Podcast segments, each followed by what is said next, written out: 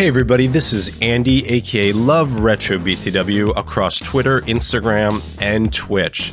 I do a podcast every Saturday called Cafe BTW, a morning gaming podcast, a retrospective look at the wonderful world of retro gaming, from interviews to guests. Join us every Saturday, like a Saturday morning cartoon, starting at 8 a.m., 11 a.m.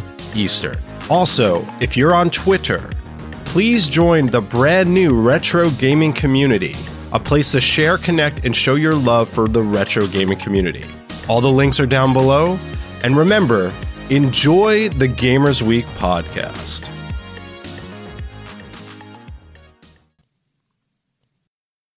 Coming up on Gamers Week podcast. Have you cleared a level yet? No. Okay, get ready for the best feeling of your life. I don't care what life experiences you've had to this point, but there's going to be a before you cleared level and an after you cleared level point in your life. Blue, I know what your first tattoo needs to be then. The little vampire survivor sprite or something? Yeah, and then like level clear. and like the date and time that it happened. Yes. Like some people get those tattoos about their children being born. I'll get it about Yeah, when yeah. I beat vampire survivors the first level.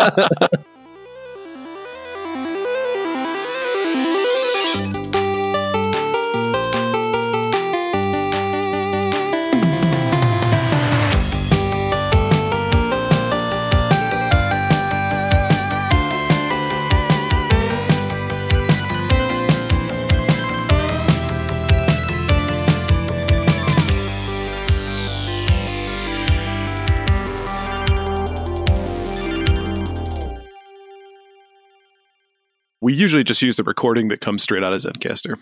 Oh, cool. Yeah. Yeah, Unless we have a disaster, which has only happened maybe once or twice. right.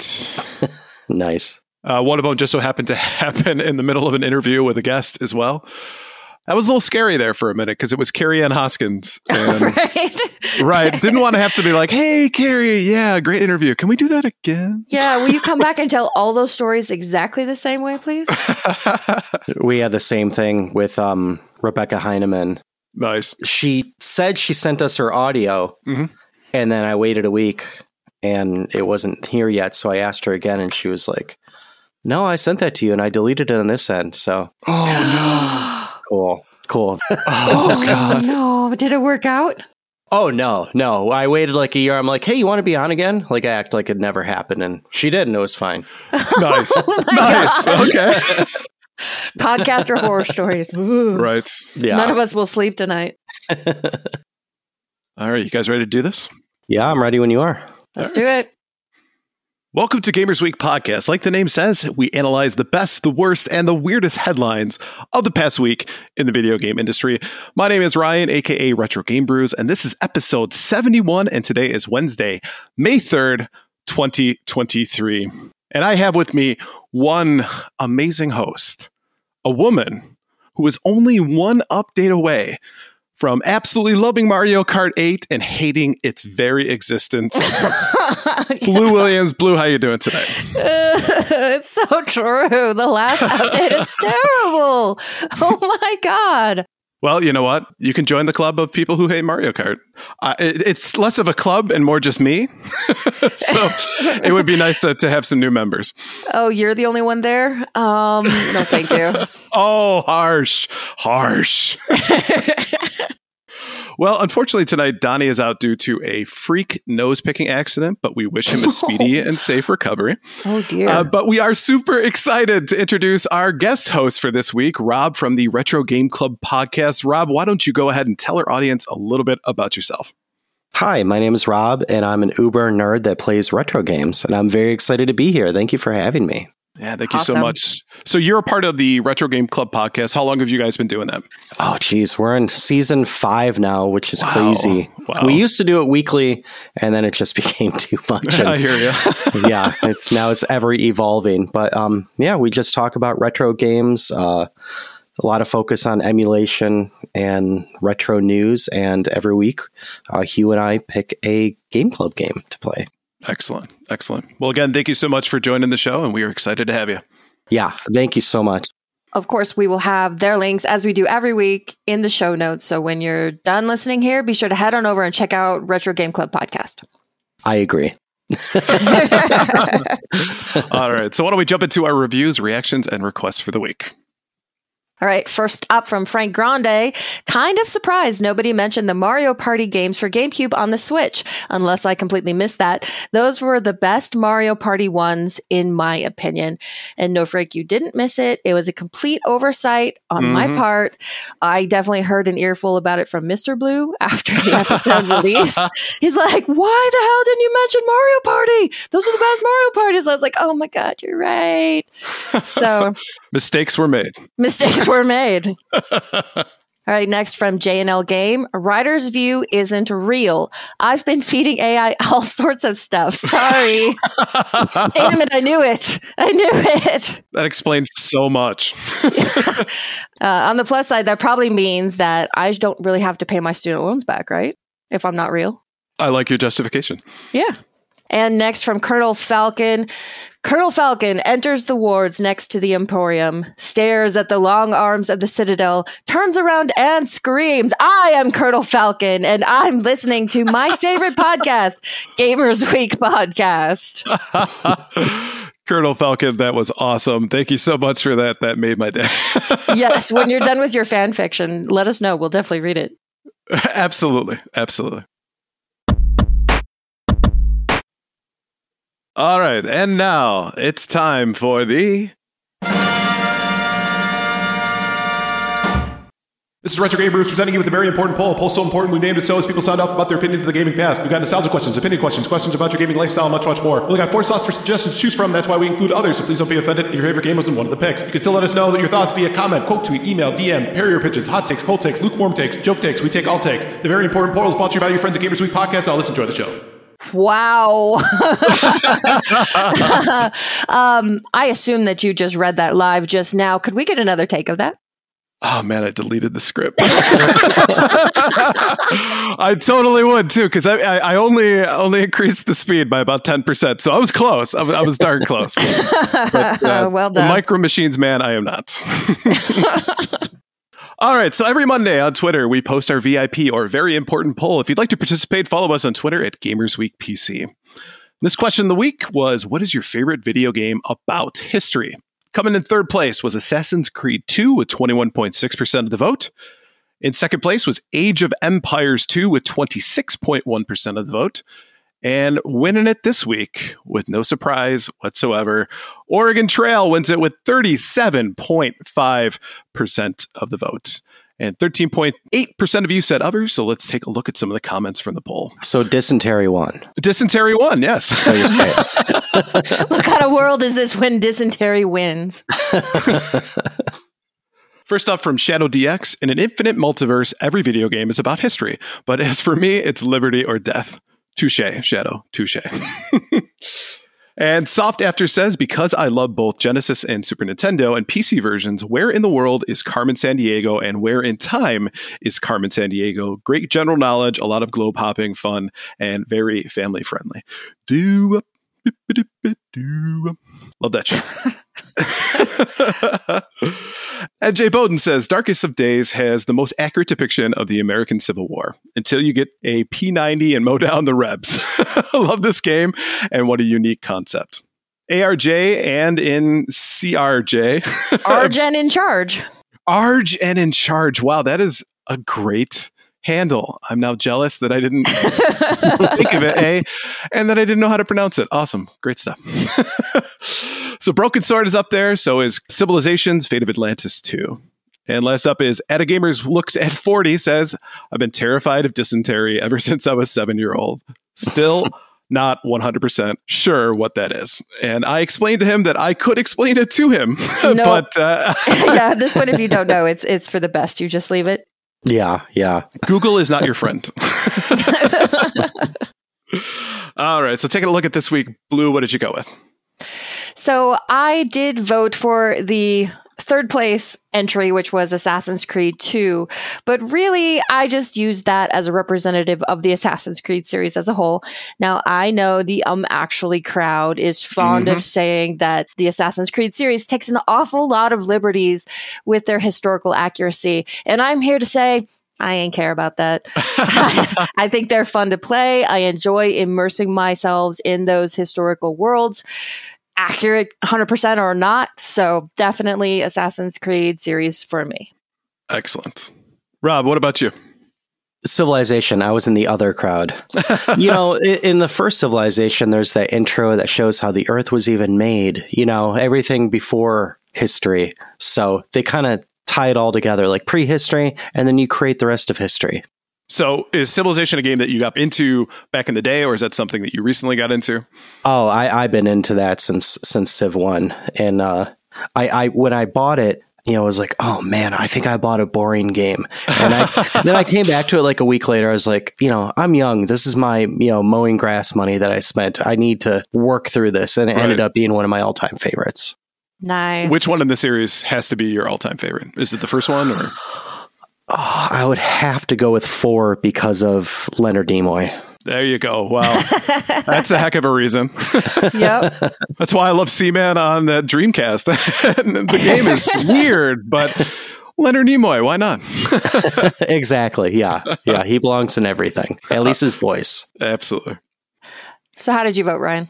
Uh, so I went with a game that I played a lot as a kid, and it resulted from the fact that I was such a big fan of Warcraft and StarCraft, and this was just another example of one of those games that utilized historical stuff that I was into, but utilizing it as a you know a turn-based strategy game. So I loved Age of Empires. Two in particular was really really good, and uh, I just loved the fact that you could play as you know Japanese samurai, you could play as uh, Roman centurions, you could play as William Wallace and the Scott. Uh, all of a sudden, you know you had trebuchets that you were able to attack with. So it was just a really unique perspective of that. I mean, granted, yes, probably not the most historically accurate, but just a fun way to play in that environment. Because, you know, watching Braveheart, even though that is terribly historically inaccurate, uh, it was still kind of cool. It's like, all right, great. Now I get to, get to handle the Scots. So, uh, love that game and uh, would still play it today.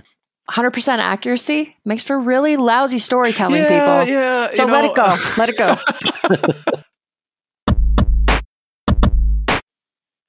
All right. So, why don't we go ahead and shout out our patrons for this week?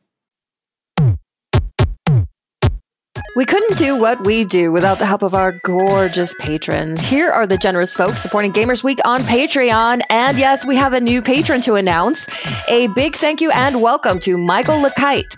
They'll be joining Emo-esque, Bill Tucker, The Real Retro Game Brews, Fruitcake's number one stand, Ducks with Thick Thighs, Samus's Pronouns, Guy Three Brush, Pepperoni Hug Spot, Eternal Snarkness, Sanity Crypto's Requiem, Wizard of Zardoz, Bobson Dugnut, Retro Blast Pat, Great Siaman 81, BNT Zilla Guy, Geek With That, Johnny Boombots, Crunchy Kong, Sheriff Snacks, Frank Grande, Love Retro BTW, Steven Sand, Ramboski, Terry Kinnair, Ducks in Disguise, Jim and Colleen, Games with Coffee, Hybrid Divide, You Fall Before Me, Davey PGH, The Red Ox PDX Family, including Shannon and Luke, Zach Huge Thanks, Number One Blue Sick Boys Fan, Random Retro Dude, Princess Kitty Mew Mew, Rai Rai's Secret Best Friend, Mega Retro Man, and Gamatroid. If you like what you hear today, and we really hope you do, please consider joining us on Patreon. Your support helps cover the cost of producing the show, as well as other cool stuff we'll be doing like prizes and giveaways. You'll also gain access to our weekly patron-only bonus cast called Gamers Week Uncut, Patrons with Benefits. Visit patreon.com slash gamersweek or follow the link in the show notes to learn more. All right, so why don't we go ahead and jump into our headlines for the week?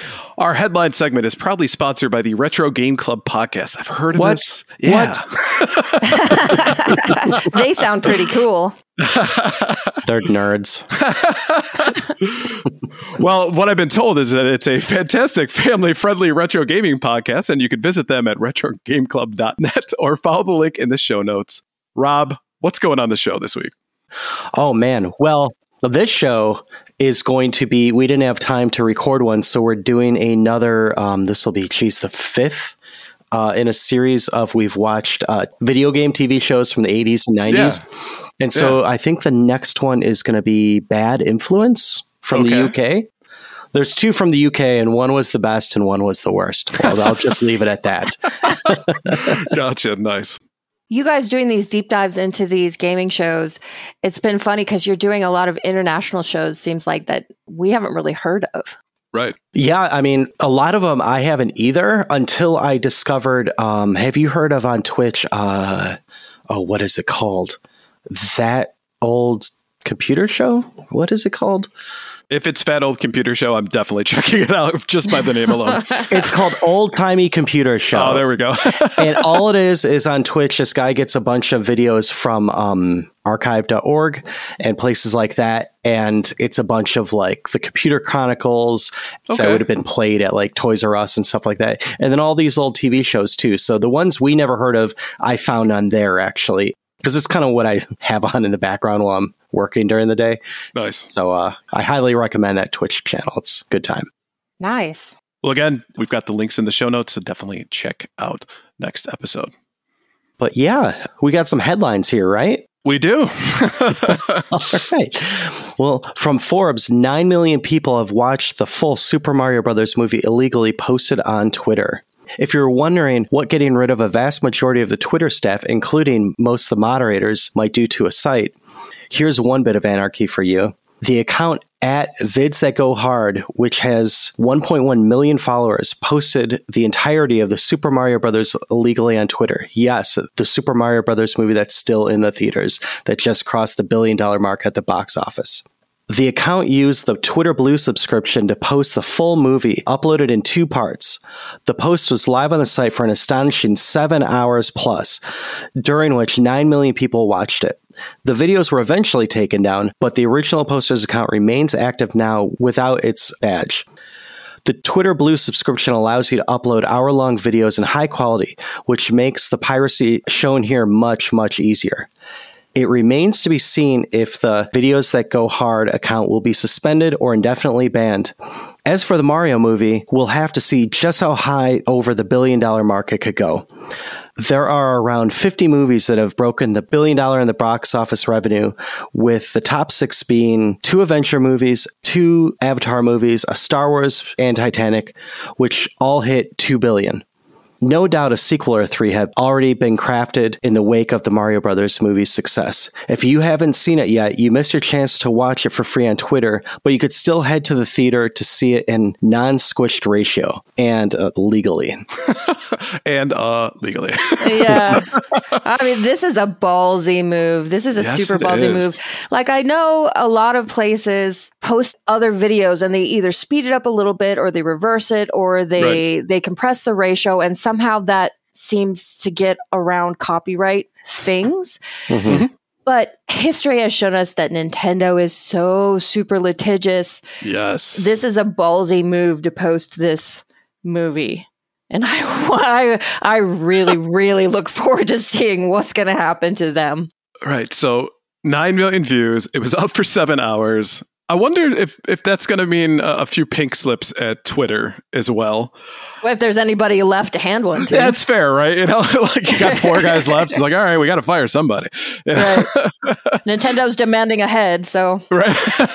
yeah, and and would Elon give out the name, the real name, contact info? Yeah, that's a good point. You know? He is that kind of guy that would do that. Yeah, he might do it for Nintendo, right? Or is he? Didn't he blast some social sites for quote unquote working with the FBI and stuff like that. Oh, this, yeah. this seems like it would be similar to that, right? Right. Yeah, but I think Elon is kind of a do as I say, not as I do kind of a guy. you think? so yeah, I think if if it benefits him, he'll totally sell them out. I can't wait to see this play out. I know. Yeah. I got my popcorn ready. Let's do it. I wonder though, uh, is this going to be a theme here moving forward? Are people going to see that someone got this much clout, this much exposure? We're talking about them in the news. Are we going to see copycats of this? And I wonder how many people are looking to do that. The only interesting part is that they've used Twitter Blue, though. And to my knowledge, with Twitter Blue, you have to verify using your cell phone, which ties back to your information. So the question is what person is going to be able to get around that? Burner phones. Yeah, I was gonna say burner burner, phones, yeah. phone. Fake name, burner phone. But my, my thought too is that it was up for seven hours, so it probably was a trending video. It was a video that probably got a lot of hashtags as well. So that must Mhm. have come up on the trending page. So there was probably some indication that this was going on before the seven hour mark, and yet it still existed. So I think people have really pointed out some real big issues in regards to Mhm. security at Twitter. Oh yeah, for sure. Yeah. Right, but th- even though that's supposedly what Twitter Blue is for, right? Right. You verify yourself, so it's more secure, right? Right? but I think you're right. I think that in the immediate aftermath of this, especially considering that the account was not really punished in any meaningful way, right. I don't see why a bunch of other accounts wouldn't try to do the same thing. Oh, absolutely. I'll finally get to watch uh, every single movie that comes out in the theater right away. So rather than having to go find somebody who's on the street that recorded it on their phone and put it on a DVD now, now I can just watch it for free on Twitter. hmm Even though, isn't that still coming from that same source? uh, probably, but now I don't have to pay the seven dollars that I would usually have to pay. Can you can you do live video on Twitter? Could people just start doing that from the theater? Uh, they used to allow live video through a site called Periscope, but I think Oh, they, yeah. they kiboshed that uh, maybe a year or so ago.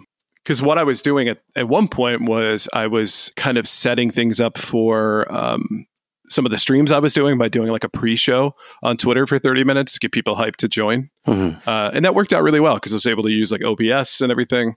It worked out fairly well. And then all of a sudden, I think I remember trying to go live on it. They were like, nope. we changed our mind. right. All right, next up from GameSpot, PS5 exec doesn't want to see gaming's future dominated by live service games. Although PlayStation is in the midst of a big push into live service games, one executive with the company doesn't want to see the games industry become too homogenous. Speaking to The Guardian, PlayStation boss Shuhei Yoshida explained that the talent of game developers is what drives the industry forward, but he did admit that seeing the best selling games list dominated by live service titles would be boring for him. The games industry will never cease to be a fun place. The industry keeps growing and growing, and I hope it keeps supporting and chasing creative ideas and people who try to work on new things. You don't want to see the top 10 games every year being almost the same, all games becoming service games, Yoshida said. That would be a bit boring for me. Sony has an ambitious goal to launch 12 live service games by 2025, and it recently acquired developer Firewalk Studios from its previous parent company, probably Monsters Inc. Firewalk has worked on Call of Duty, Destiny, Apex Legends, Halo, and other titles since it was formed in 2018. Sony says Firewalk will help it realize its live service goals alongside other studios working on these projects, including Bungie and Haven Interactive Studios. At the same time, Sony is still working on the prestige single player games that helped define the PlayStation brand during the 2010s, essentially giving fans of PlayStation the option to have their cake and eat it as they're given more choices. Sony always has several projects in development, and as Yoshida explained in the interview, the company cancels so many games as it experiments with and then evaluates different concepts. That's the problem. They cancel the cool games. he just said it out loud, right? Said the quiet part out loud, right? Yeah. I will say though, I agree with you, Mr. Yoshida. Having all games be service games in the future, boring. That would be so incredibly boring. Obviously, these games are moneymakers, so that's why every studio is pumping out a hundred of them every minute. So I get it. I get why companies are focused on that. But the thing that really has grown the video game industry has not necessarily been live service games. That's been something that has been a recent development. Yes, people enjoy them, people love them, they are great, but at the end of the day, that service is one marketplace and leaves the rest of us kind of sitting there desiring more. They should think of their games as like making an album, right? Yeah, you have your one yep. hit, your your cash cow that you got to play at every stupid show, and all the fans go crazy and you hate it. And then you have the songs you actually love, you know, the interesting ones. So just have your one service game. Or 12. Now 12. yeah. Well, I mean, here's the thing is that, uh, like you said, Brian, the live service games make money. Really, it's the small handful of the most successful live service games make so much, like absurd amounts of money Right. that everybody is trying to get a piece of that pie. But I think the vast majority of live service games actually don't make money. So Sony is probably thinking that, well, if we can get one of these 12 to reach that echelon of top earning live service games, we'll be good to go. But Mhm. I think what Yoshida is really doing here is throwing out some blanket reassurance for the population of gamers and probably the population of Sony fans specifically who hate this threat towards live service games. Right. We probably count ourselves amongst that group in that we don't like live service games as a general rule. We like the classic immersive single player experience. And so here Yoshida's going, no, no, no, shh, you're okay. We're, we're going to keep doing that too. Hush now, hush. Really, the company's going to do whatever makes money. Sure. So if more than one of these live service games, let's say they all go on to be super successful, but Sony puts out a bunch more Forspokens that aren't, that would, I think, drastically change the makeup of the company. And they probably would become a live service game company, at least for a while. and as far as you're concerned, would that make you feel like your purchase for a PS5 was worth it? No, I'm like, gosh darn it. I'm going to sell this and just get a bunch more switches just because. Because you need one for every uh, uh, in every color, right? I do. I really do need a switch light in every color. And the PS5 is a darn expensive Roku device. it's just for streaming. So if I'm not going to play games on it, I don't need it. Do you guys play any service games, live service games? Not me, though Mr. Blue is way into Warzone. So like Fallout guys and Among Us. Fall Guys? Sorry, not Fallout guys. Yeah. Fall guys. Yes. Yeah, yeah. Yeah, definitely. So I play those on occasion. I think it's those are fun for group settings, especially Mhm. when we do things like you know gaming nights with the the patrons. Those Mhm. definitely serve a purpose for that. Uh, we've done Rocket League, we've done Fall Guys, we've done Among Us, but It's not your primary, though. yeah, yeah, it's not my preference as far as things go. And a lot of times I end up playing them, you know, months after they're popular because Mhm. everybody else is playing them. So it's like, all right, I'll give it a shot. Yeah, Right. yeah. What about you, Rob? Do you like live service games? No, I, I'm more of a, and this is to quote Hugh, uh, more of a mono offline player. But Mm. um, I do like Splatoon a lot. I'll pick that up like every two weeks. I'll play a few hours of that, and you know, every time a new one comes out, which has only been well twice since the first one, you know, Mhm. I'll play it straight for like three weeks. But I don't even know if that would be considered because they, don't take any microtransactions or Right, anything. so, right. Right. And you pay for it up front as opposed to as you go along for yep, yep, season passes or DLC or whatever is, you know, a bunch of skins, a bunch of nonsense. But yeah, I'm glad that isn't listed as a live service game because I played that today. as far as we know, that's about the only game Ryan plays. Nice, that's awesome. Well, it's Splatfest this weekend, so I gotta, you know, gotta get some conch shells, get ready for for Splatfest. Right. Is uh, Vampire Survivors considered live service? Ooh, good question. Well, I don't think so because I paid for it. Yeah, can you buy skins and stuff? Oh, that would actually be kind of cool, wouldn't it? Here's where the conversation veers into hypocritical territory. exactly. Yeah, exactly. Now I need for that to happen. No, that would totally ruin it, wouldn't it? Right. But we do uh, have some Vampire Survivors news here. Yeah, I was gonna say, good segue. From Game Informer, Vampire Survivors is getting an animated series. Vampire Survivors is going Hollywood thanks to the announcement of an upcoming animated TV adaptation. Developer Poncle has confirmed that it's working with gaming consulting company Robot Teddy, which is an awesome name and a weird thing to think about. it's, it's Teddy Ruxpin. yeah, yeah, Thinking teddy bears, right? Not lingerie. Yeah. yeah. Uh, just making sure we're on the same page. Yeah, yeah, totally. Yeah, totally. and media and media company Story Kitchen to bring the hit arcade bullet hell game to the small screen. Story Kitchen is helmed by names such as Dmitri Johnson, co-producer of the Sonic films, John Wick creator and writer Derek Kolstad, and APA agent Mike Goldberg. There are currently no other details about what the series will entail, such as the cast or premiere date. It's great to be partnering up with such experienced and talented people to make the show. I do wonder if they've realized that there isn't a single vampire in Vampire Survivors, though, says Luca Galatante, the founder of Poncle, in a press release. If you're tilting your head wondering how a pixelated arcade game could be translated into a show, it's worth noting that Vampire Survivors has been brought to life in an animated form before. Its two expansions, Legacy of the Moonspell and recently launched Tides of Foscari. Is that how you pronounce that? Sure. Uh, both featured slick animated trailers, so those can be reference points for how the series may potentially appear. Vampire Survivors has been on quite a roll since it launched to a widespread acclaim last year, scooping up several end of year awards and walking away with a couple of BAFTA trophies this year, including Best Game. What do you guys think? I'm going to leave this to Blue because she said that she needed to play this after we're done. So clearly she's got an opinion. I'll admit, I just downloaded it today in preparation for us recording tonight, and I played it for Mhm. about two hours straight. And then I looked up and I was like, "Oh, we're gonna go record. I have to turn this off." so it's, it's super, super fun, super, super addicting. But I am amongst those people, I guess, tilting my head, wondering how this could be made into an animated series because there's not much to the game, at least as far as I've been able to find so far. If So- there's a story, I don't know it yet.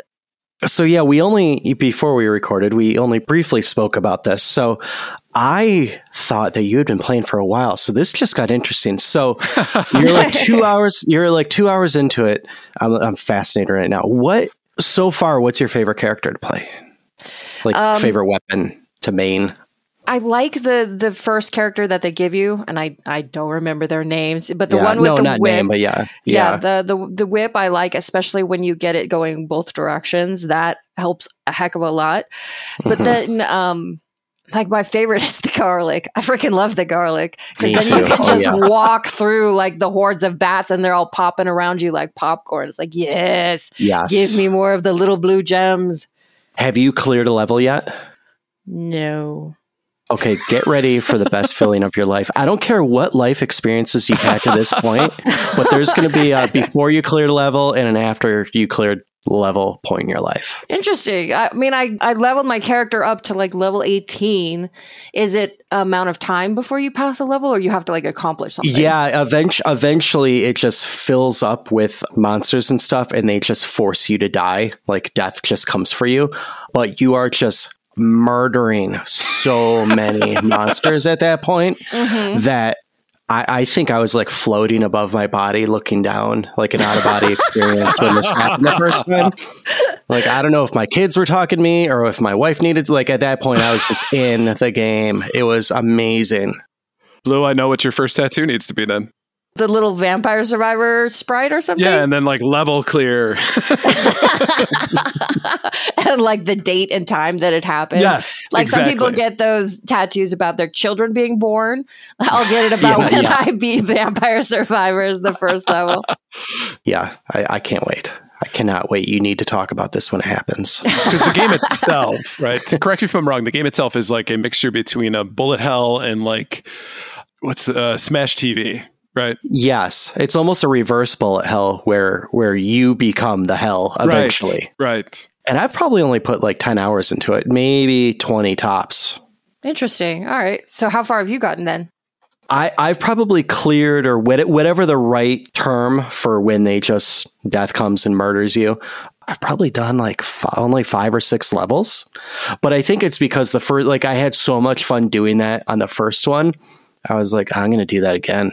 I want it, I want that feeling again. Need that dopamine. Yeah. and I, I realize that, you know, people have been clued into this game and how cool it is for a while now. And I'm just now catching on. Like, I'm hip, I'm cool. But um, since you, you played it a little bit longer than me, what do you think about an animated adaptation of it? I think it'll be great. I, I think it'll be great. I think, you know, the Sonic films are really like genuinely funny. So I think they're in good hands. John Wick, I'm one of the few people that I, like, I really like Keanu, but John Wick, I'm kind of take it or leave it kind of guy, but nothing wrong with it. So, but he has those two people working with him. I'm assuming this will end up on Netflix or something. You know, they did a great job with with um, Castlevania, which mm-hmm. that should not have been as good as it was. So, um, I, for some reason, I'm hoping it's like that level. This game is practically Castlevania anyway, with all the different nods to it. Like the cover art is straight up Dracula. You get uh, ground chicken instead of wall meat, you mm-hmm. know. So there's definitely a lot of homage to Castlevania as it is. So if they just kind of went that general direction with an animated series, I would be so happy. Yeah, I hope this happens fast. I really want to see this. fast, but yet also take your time and make it right. yeah, yeah, exactly. Yeah, and you know what? Like, even if it's not bad, I don't think it'll affect the game at all. I think people will be able to separate them. Right. Mm-hmm. Unless they make Vampire Survivors the movie, the game. it, worked so well with Street Fighter. So. Oh well, yeah. You never know. We are in the worst timeline. yes, anything could happen. All right, so why don't we go ahead and take a look at our top three new releases for the week? First up is Super Dungeon Maker, Switch and PC. Super Dungeon Maker is a creative pixel art dungeon editor inspired by the best 2D adventure games. Choose however many levels, enemies, secret rooms, traps, and items you want. Challenge your friends and the community to try to master your dungeon and play the countless dungeons of the community. Next up is Ravenlock, Xbox Series X and S, Xbox One, and PC. Upon entering a mystical mirror, Ravenlock is whisked away into a whimsical world plagued by the sinister darkness of a tyrannical queen. Destiny awaits all in an unforgivable and heartfelt adventure. Battle against fearsome beasts and formidable monsters using real time combat. Meet curious creatures and help them with their troubles to fight back against the encroaching darkness. And lastly, Redfall, Xbox Series X and S, and PC. Redfall is an open world first person shooter from Arcane Austin, the award winning team behind Prey and Dishonored. The island of Redfall, Massachusetts is under siege by a legion of vampires who have blocked out the sun and cut the citizens off from the outside world. Explore the open world and immerse yourself in a deep story campaign as you unravel the mystery behind the vampire's appearance. So, taking a look at these three. Blue, what are you in for this week? Well, we're going to be talking about Redfall a lot here in a minute. So I'm not going to go too much into my thoughts on that now. But listeners of the show know I don't like shooters. So I'm going to go ahead and skip that one. As far as the other two go, the one I like the look of the most is Super Dungeon Maker with that pixel art style. I don't necessarily want to play it. Like, I don't like that part of Mario Maker. I don't like making my own levels, but I do like playing other people's levels. So, I might pick it up later, like after it's been established and there's a lot of hopefully levels online available to play. Mm-hmm. Maybe something like that. Ravenlock looks like the gameplay um, would be most aligned with how I like to play. It looks like a action RPG. The graphics kind of give me a PS2 vibe, so it's not the prettiest game, at least from what I've seen, in my opinion. But of these three, that's the one that I would go with. Very nice. Rob, what about you? I was going to go straight to Ravenlock. Also, I need to get that queen. She needs to be stopped. this sounds personal almost. Yeah. Yeah. Like you said, we'll we'll be talking about Redfall. I really don't get into games where you kind of kind of build stuff yourself, you know? So, Super Dungeon Maker probably not for me. Yeah, Ravenlock is the one and I like PS2 graphics. So I, I do the retro re, retro podcast. So that's right. Ooh, PS2 is retro. Ouch. Yeah. Oh yeah. Don't at me. what about you, Ryan? Uh, so Redfall, uh, I'll do the same. I'll actually save my opinions for that one. Um, mine's a little bit more positive than I think people would expect, but nonetheless, we'll get to that. As far as Super Dungeon Maker, I I tried back in the day to play RPG Maker, and when uh, Mario Maker came out, I tried pretty intensely to try to make interesting levels, and it just never clicked with me. Which is interesting because I I like to write stories, but the actual physically making the games and and setting them up that just wanes on me a bit. Like I feel like I'm never making the right choices, and I always find somebody else who's doing it way better than I am. So it's almost a kind of an ego. uh, thing as well, where it just uh, like look at my beautiful creation. Oh, somebody did it so much better Yeah, than it's, me. it's why I don't do Minecraft. either. exactly right, Yeah. exactly. Uh, so that one's probably going to be a pass for me. But I think you're right, Blue. Maybe playing other people's dungeons could be fun. So that that might be an interesting grab. Um, but Ravenlock, that game looks interesting. This feels kind of like the Lion, the Witch, and the Wardrobe PS2 version, I guess is what I, it sounds like based off of the description. right, you're whisked away into the mag- uh, into a mirror, right? So it's a wardrobe, same deal, right? You're, you're Right. fighting against a tyrannical queen. You've Right. got Santa Claus shows up because of reasons, I suppose.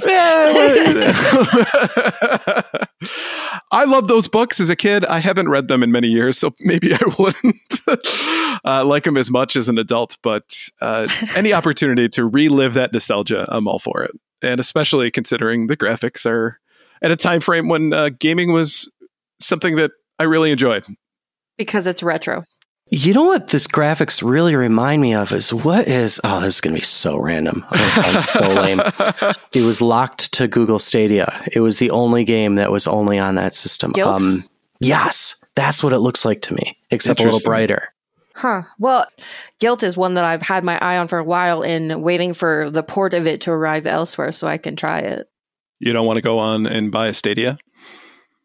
No. It's gone. There's no more. yeah, no. I shocks I missed that founders edition. Darn it.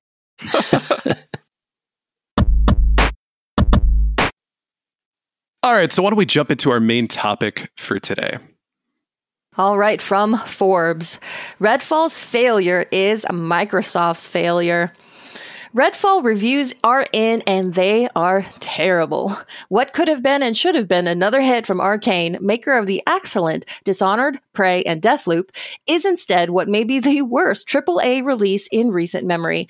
Even two hours in, I understand the poor reviews and do not understand the handful of good ones. This is a deeply, strangely bad game, so much so that I truly don't understand how it was released at all in this state. Not that I'm convinced more time would have even fixed it in this instance. While it's true that Redfall is reviewing similarly poorly to Forspoken, the PlayStation console exclusive from earlier this year, it's easy to see how it's a different situation. That was a Square Enix game, and it was at worst a bad call from Sony to do an exclusive deal, not a reflection of a miss from a first party Sony studio. But Redfall is from a prize developer that Microsoft purchased as part of a $7 billion acquisition and part of an effort where Xbox desperately wants to prove that, like Sony and Nintendo, it too can produce great first party games now. Instead, this is doing the exact opposite. I would love to read the exact backstory of how Redfall was conceived and made. Arcane has been known for its incredibly creative, fun, and innovative game concepts, whether that's the teleporting magic of Dishonored or the wild time shenanigans of Deathloop. Redfall is instead a generic open world co op shooter with essentially zero tools to support co op, no matchmaking, host only progress and it feels like a poor man's Far Cry game from a decade ago. But the main point here is that Redfall's failure is Microsoft's failure. Microsoft decided to push forward with this release despite the fact I genuinely believe that this game should have been canceled after Microsoft saw what it was shaping up to be after the acquisition. And if it eventually became too late to do that, this should have gotten even more time to be polished even if the core concept couldn't be salvaged, perhaps that would have solved more of the glaringly obvious technical issues. Instead, we are left with now goofy sounding tweets from Phil Spencer announcing last year's delay, saying that they will release these great games when they are ready. Redfall's not ready, and given what's here, I'm not sure it ever would be. Redfall arriving in this state from Arcane, of all places, speaks poorly of Microsoft's management of its first party studios, and instead of beginning to turn around that narrative like it was supposed to. It's done the opposite. The up and coming release of Starfield, delayed a full year already, is now something of a terrifying prospect for Microsoft because there is so much pressure on it to deliver. More than any release this generation so far, and I'd argue probably more than any announced release to come. It's a bigger deal than the return of Perfect Dark and Fable, I'd say. Since Starfield is a mainline game from Bethesda, you would expect something at least as successful as Fallout 3 or 4 or an Elder Scrolls title. But if Arcane dropped the ball this badly, who knows what might happen with Bethesda here, as nothing seems like a guarantee in the Microsoft era now. At a certain point, this all comes back to Microsoft, just Microsoft. Whatever they're doing, it's not working. We are over two years into a console generation, and Microsoft just has Flight Simulator and Forza and Hi Fi Rush as its prize releases. Ouch. While Halo Infinite already misfired.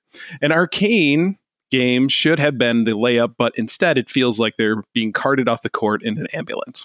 I don't know what Microsoft needs to do here because it's not clear what's going on behind the scenes to create messes of this scale but it needs to be fixed. And now the weight of the world moves solely to Starfield. Wow. Swing in a mess. Yeah. yeah, this is a bad day to wake up and be Microsoft. Right. Before I, I get into all this, the one thing that always attracts me to a game is when people say it's bad. I always feel like I got to try it out for myself. So I might be picking this game up.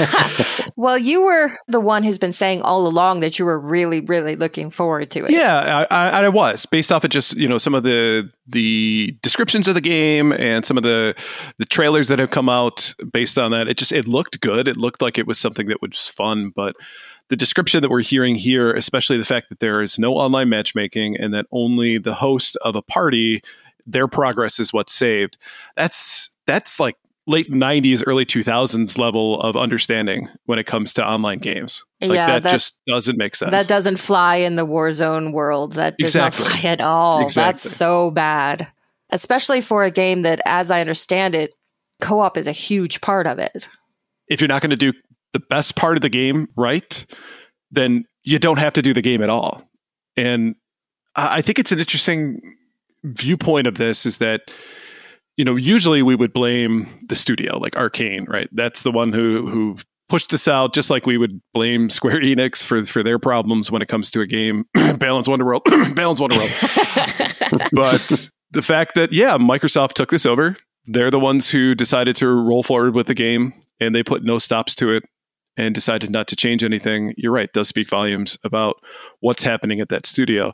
The other question is is this whole issue when it comes to the acquisition of activision blizzard having obviously some kind of effect on their ability to manage the rest of their stuff? I would imagine that's taking up a lot of their time so the rest of their company fails while they're trying to get this 6.8 billion dollar deal to work out. It's Mhm. it's like trying to save the roof when the foundation's on fire Yeah, I mean, Game Pass is just amazing. I think somebody who's just starting out a game collection might just start there, you know? absolutely So that is probably holding them up, and they probably think we're we're eventually going to have all these great new titles for it that'll keep people here. But that's like you said, it's not happening. Although Hi-Fi Rush is my game of the year, I want to write a dissertation about that game. It's incredible. I wonder if this was a boardroom decision of this game either needs to be canceled or we just need to release it and deal with the fallout Right. and just get some money back. Yeah, I mean, like the like the article says, we don't know what's going on behind the scenes, so it's hard to say. It's entirely possible that Microsoft said, "Well, you know, Arcane is such normally a great studio, and and their games are really celebrated. Dishonored, Prey, Deathloop have all done really well, and so this game seems iffy, but we're going to go ahead and trust them." And then it didn't work out. That could have happened, or it could have been Arcane saying it ain't ready, and Microsoft saying, well, we've got exactly two games coming out this year that people are excited about, despite the fact that we have 23 first party studios. We've got two games coming out that people are excited about that are going to make it worth buying our console for exclusives. So even if it's not ready, we got to get it out.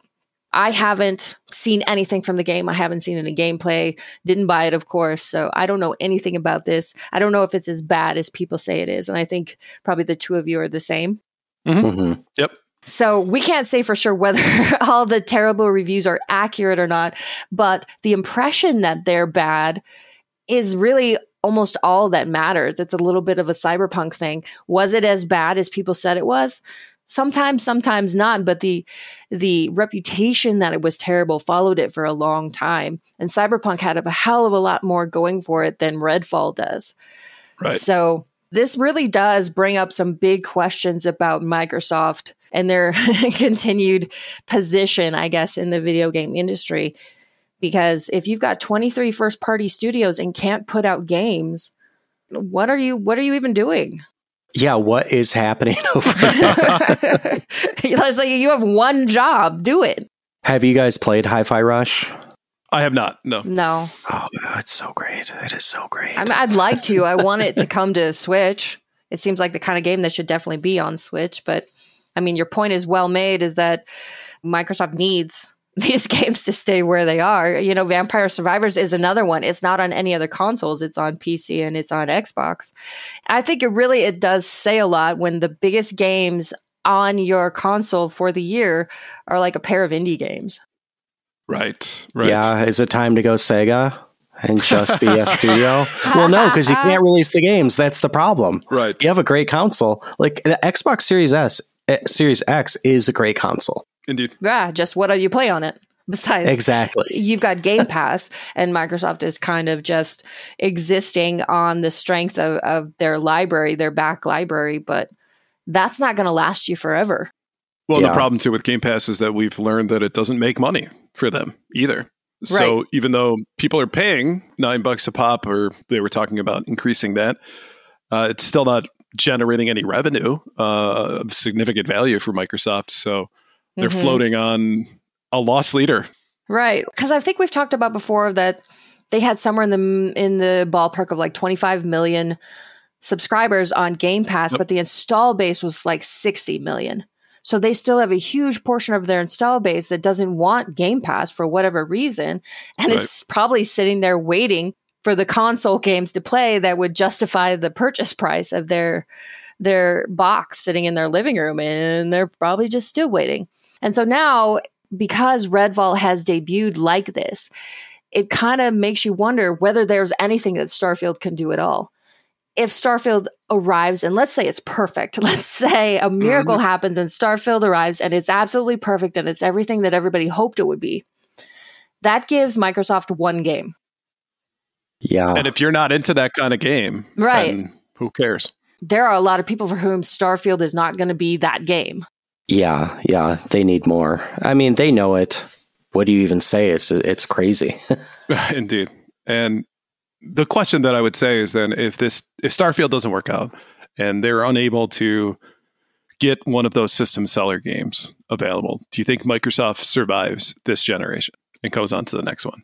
Oh yeah, totally. They have way too much money. That's fair. they could probably put out like four generations worth of failed stuff in a row before they'd start to worry. But Well, they're on two right now, right? Because the Xbox One was not not uh, not the didn't didn't quite have the impact, yeah, that that brought up the bottom of the sales charts of the last gen for sure. right? yeah. I think they got. I think they have one more failed generation before before difficult conversations start. So they just need to make a hybrid.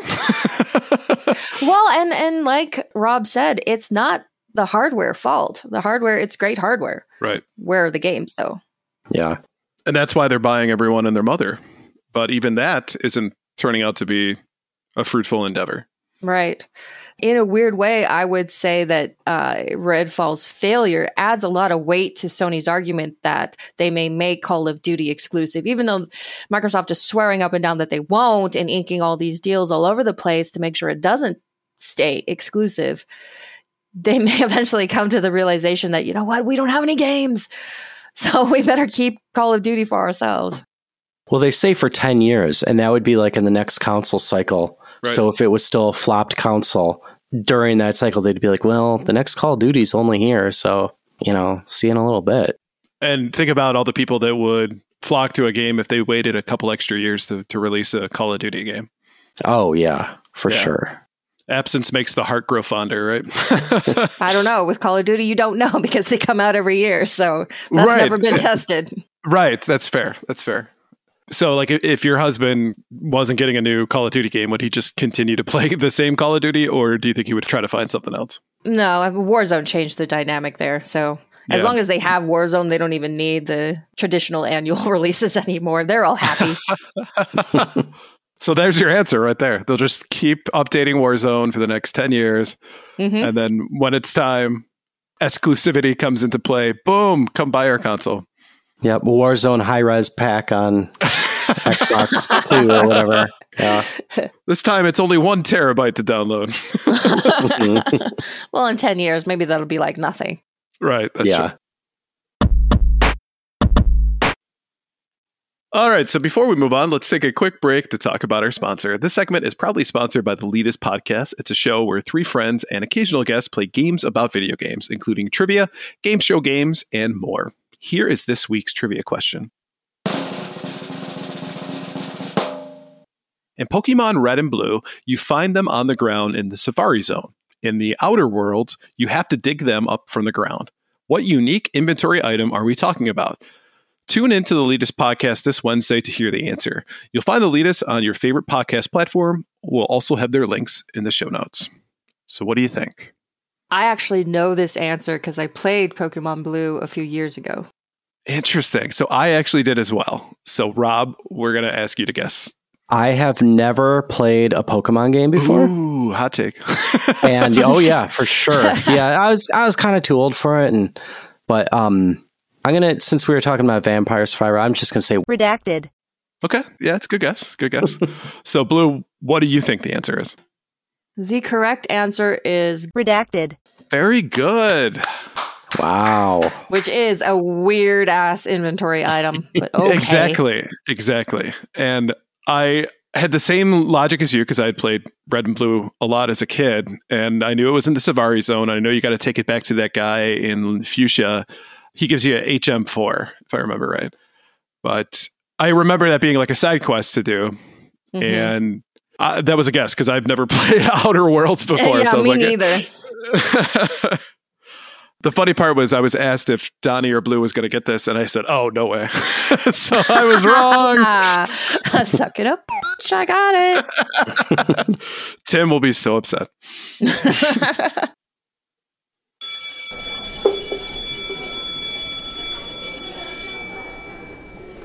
All right, thank you for coming, students. Please take your seats. Welcome back to Professor Ryebread's Gaming History 101. And in today's lesson, with the five year anniversary of Nintendo Labo happening in late April of this year, we'll be talking about the history of toys to life peripherals in video games. Because nerds don't grow up, they just get bigger toys. Truth. So, the concept of toys to life have to do with the peripherals that help enhance the gaming experience with the use of action figures, figurines, add ons, or toys. The distinction is a little difficult to separate it from pure controllers, but mostly it's considered to be something that can be played with in game and out of game.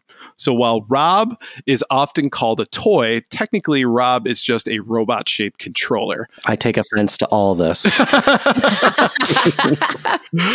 now, I personally played a lot of Pew Pew sessions with my NES Zapper as a kid, but the long attached wire to it made it cumbersome and a little bit dangerous as a toy.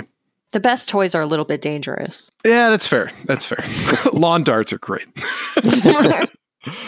so let's start with one of the first examples. It was actually something I covered in a past Gaming History 101 with VHS games. It's called Captain Power and the Soldiers of the Future from 1987. It was a VHS light gun game where the controller was a battery powered military jet. Now, complete with an action figure that sat in the cockpit and would actually eject while playing the game if you got hit. Essentially, being the first video game that included an action figure to play when the TV was off. Now, Toys to Life wouldn't have another true entry until 1999 with Redbeard's Pirate Quest. It was a PC game that came with a plastic pirate ship that connected via the printer port, and players could interact with the game by placing pirate figurines on different places on the ship, getting different things to happen on the screen by moving and rotating them. Now, I ended up getting a little curious about this while doing research, so I went What onto did you do? eBay. I went onto eBay. And I bought a complete box copy of this game. Wow. If you don't mind me asking, how much was Mhm. that? Uh, it was under fifty dollars. Okay. not as bad as I was thinking. Yes. Uh, well, when I saw the prices, like, oh, okay. I can pick that up. And it's interesting. So it I when I got the game or the box today, actually, I lifted it up and I expected it to be a lot heavier. And I'm thinking to myself, oh my God, it was only the box they shipped me. Oh my God, this is going to be bad. Like me having this fear that I didn't read the description, right? But yeah. uh, sure enough, the whole thing's there. The CD's there. The only thing that's missing is the uh, connector port to the printer, which you know I can find by just going to like fryes.com or whatever. But kind of cool, to be honest with you. It's got all these little places where it like magnetizes to uh, the ship, so the all the little characters and stuff like click to it, and you can move the little buttons around and everything to to get things to work on the screen. So not exactly probably the most fun gameplay because it's listed as four and up. so I'm not expecting it to be, you know, you know, Secret of Monkey Island, but uh, mm-hmm. still kind of a unique piece of gaming history to own. Now, the next one we're going to talk about is the Mattel Hyperscan from 2006. Now, this was a truly ambitious console that used collectible trading cards that would activate features and save data from the games. One of the new features is that players were able to enhance the ability of characters by scanning cards into the system, which used a RFID technology. Now, sadly, the console wasn't very popular, due mainly to mainly to the less than stellar gameplay. But interestingly enough, four out of the five games were licensed by big properties of the time, including X Men, Spider Man. Marvel Heroes, and Ben 10. And a fifth game called Interstellar Wrestling League was a clay fighter esque fighting game. Now, two players or two games that ended up being canceled were Nick Extreme Sports and Avatar The Last Airbender. The console was only on the market for a year and sold an abysmal 10,000 units. Ouch. Yikes. Yeah. It looks kind of cool. It is cool, but it is really buggy. And half the time it doesn't read the cards. So mm. it's got to work for, for people to buy yeah, it. yeah. Now jump forward to 2011, and I'm willing to bet you can guess the next toy to life peripheral by Activision. Any guesses? Skylanders. Skylanders. Yeah, Skylanders, but I didn't remember if that was Activision or not. Yeah, I was. I didn't remember that it was Activision originally either, but yep, Activision Skylanders. Now, Skylanders games included a power portal, a device that plugged into the console that used near field communication technology to input characters into the games. While the Hyperscan tried to do something similar, making their figurines slash cards a separate purchase, Skylander was exponentially more popular, with over 582 Skylander figurines to collect. Caused a frenzy among young gamers to collect these interactive toys, and with price charting listing the camo fruit punch figure currently selling for $576. Jeez. Yeah, it has obviously created a collector's market. Now, one thing that hindered the series has to do with the limited number of games released, only seven, with the final game, Ring of Heroes, released in late 2018. Seeing the success of Skylanders, Disney decided to throw their hat into the Toys to Life model, coming out with their own Disney Infinity series in 2013. Now, relying heavily on their IPs to help push sales, including classic Disney, Pixar, Marvel, and Star Wars characters. Very similar to Skylanders, and honestly, we wouldn't hold it against you if you confused them at any point in your life. Mm. Uh, but the main difference has to do with the characters or what the characters did for the games. Infinity games were giant customizable sandbox games, helping players really use their imaginations. Each character had base moves and attacks, but included their own unique abilities. There were three playset modes released over a two year period that contained their own unique campaigns. Not just figurines, but there was also discs that could be placed on the Infinity base to activate skins and other in game enhancements.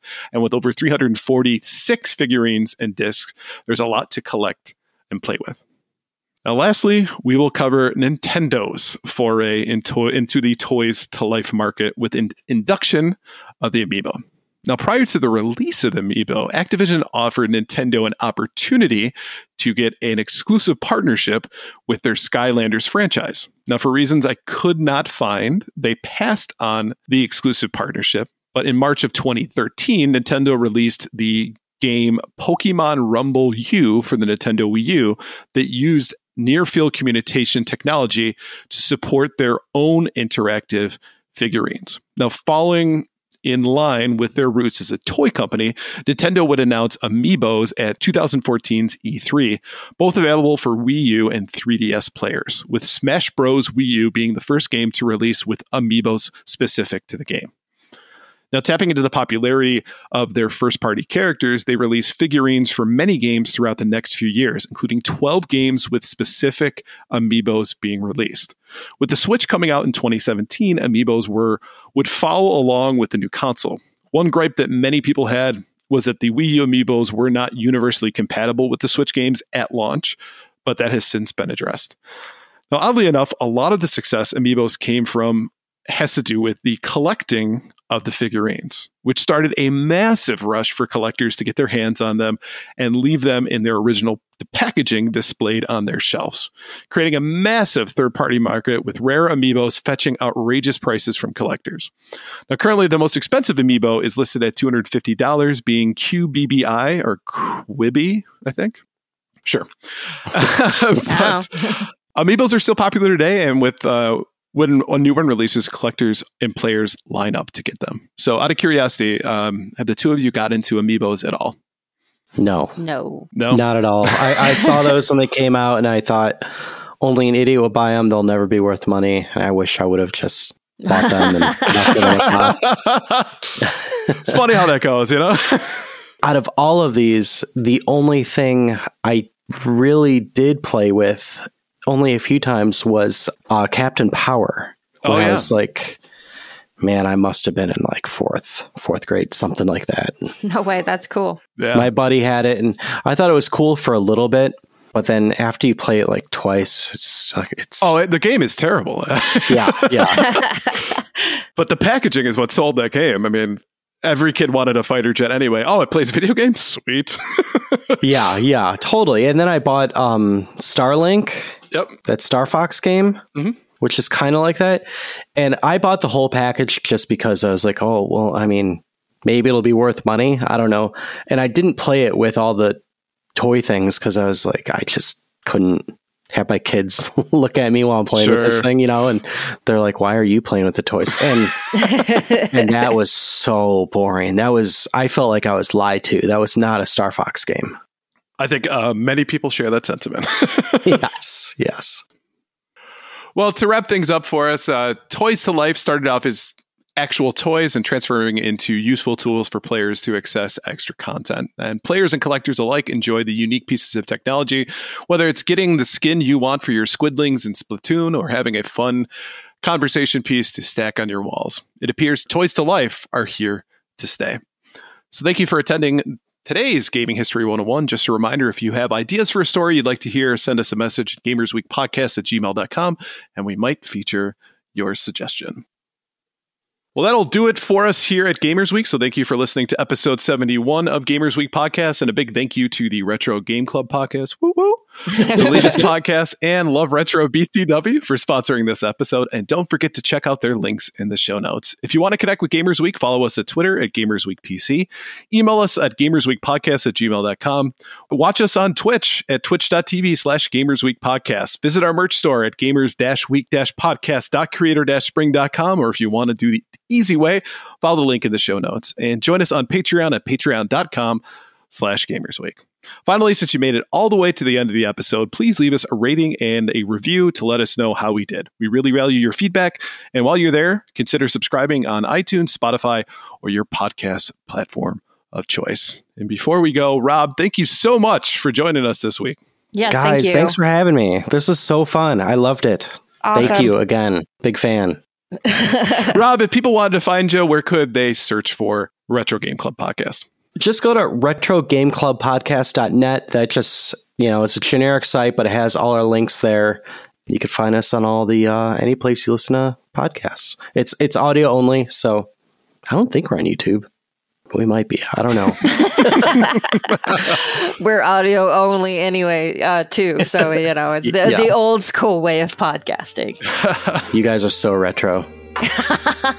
well, everyone says, or not everyone, but we get a lot of people who are like, "Oh, I love our uh, Gamers Week. It's, a, it's such a great retro podcast." Like, well, some of it, sure.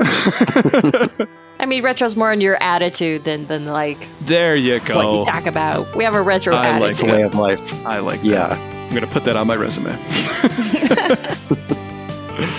All right, everybody, have a good night. Good night. Good night.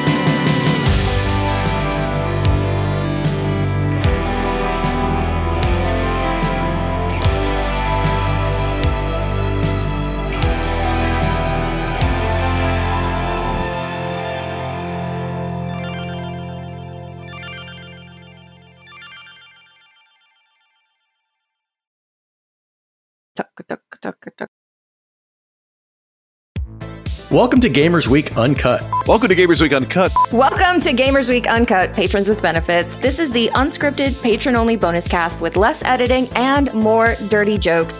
We don't know where the conversation will go, but we're sure it will be weird. This fish just went right on my nipple, and I'm just like, I Google Street Fighter 6. The first search result that comes up is people think they can see Ryu's dick in the Street Fighter 6 reveal. Listen up here, kids. You're not going to want to get one of those VD STDs things, right? Make it fall off. When you go, grab a pro. You'll be doing it for America. that was perfect. If you want to hear weekly episodes of our patron only bonus cast, join us at patreon.com slash gamersweek.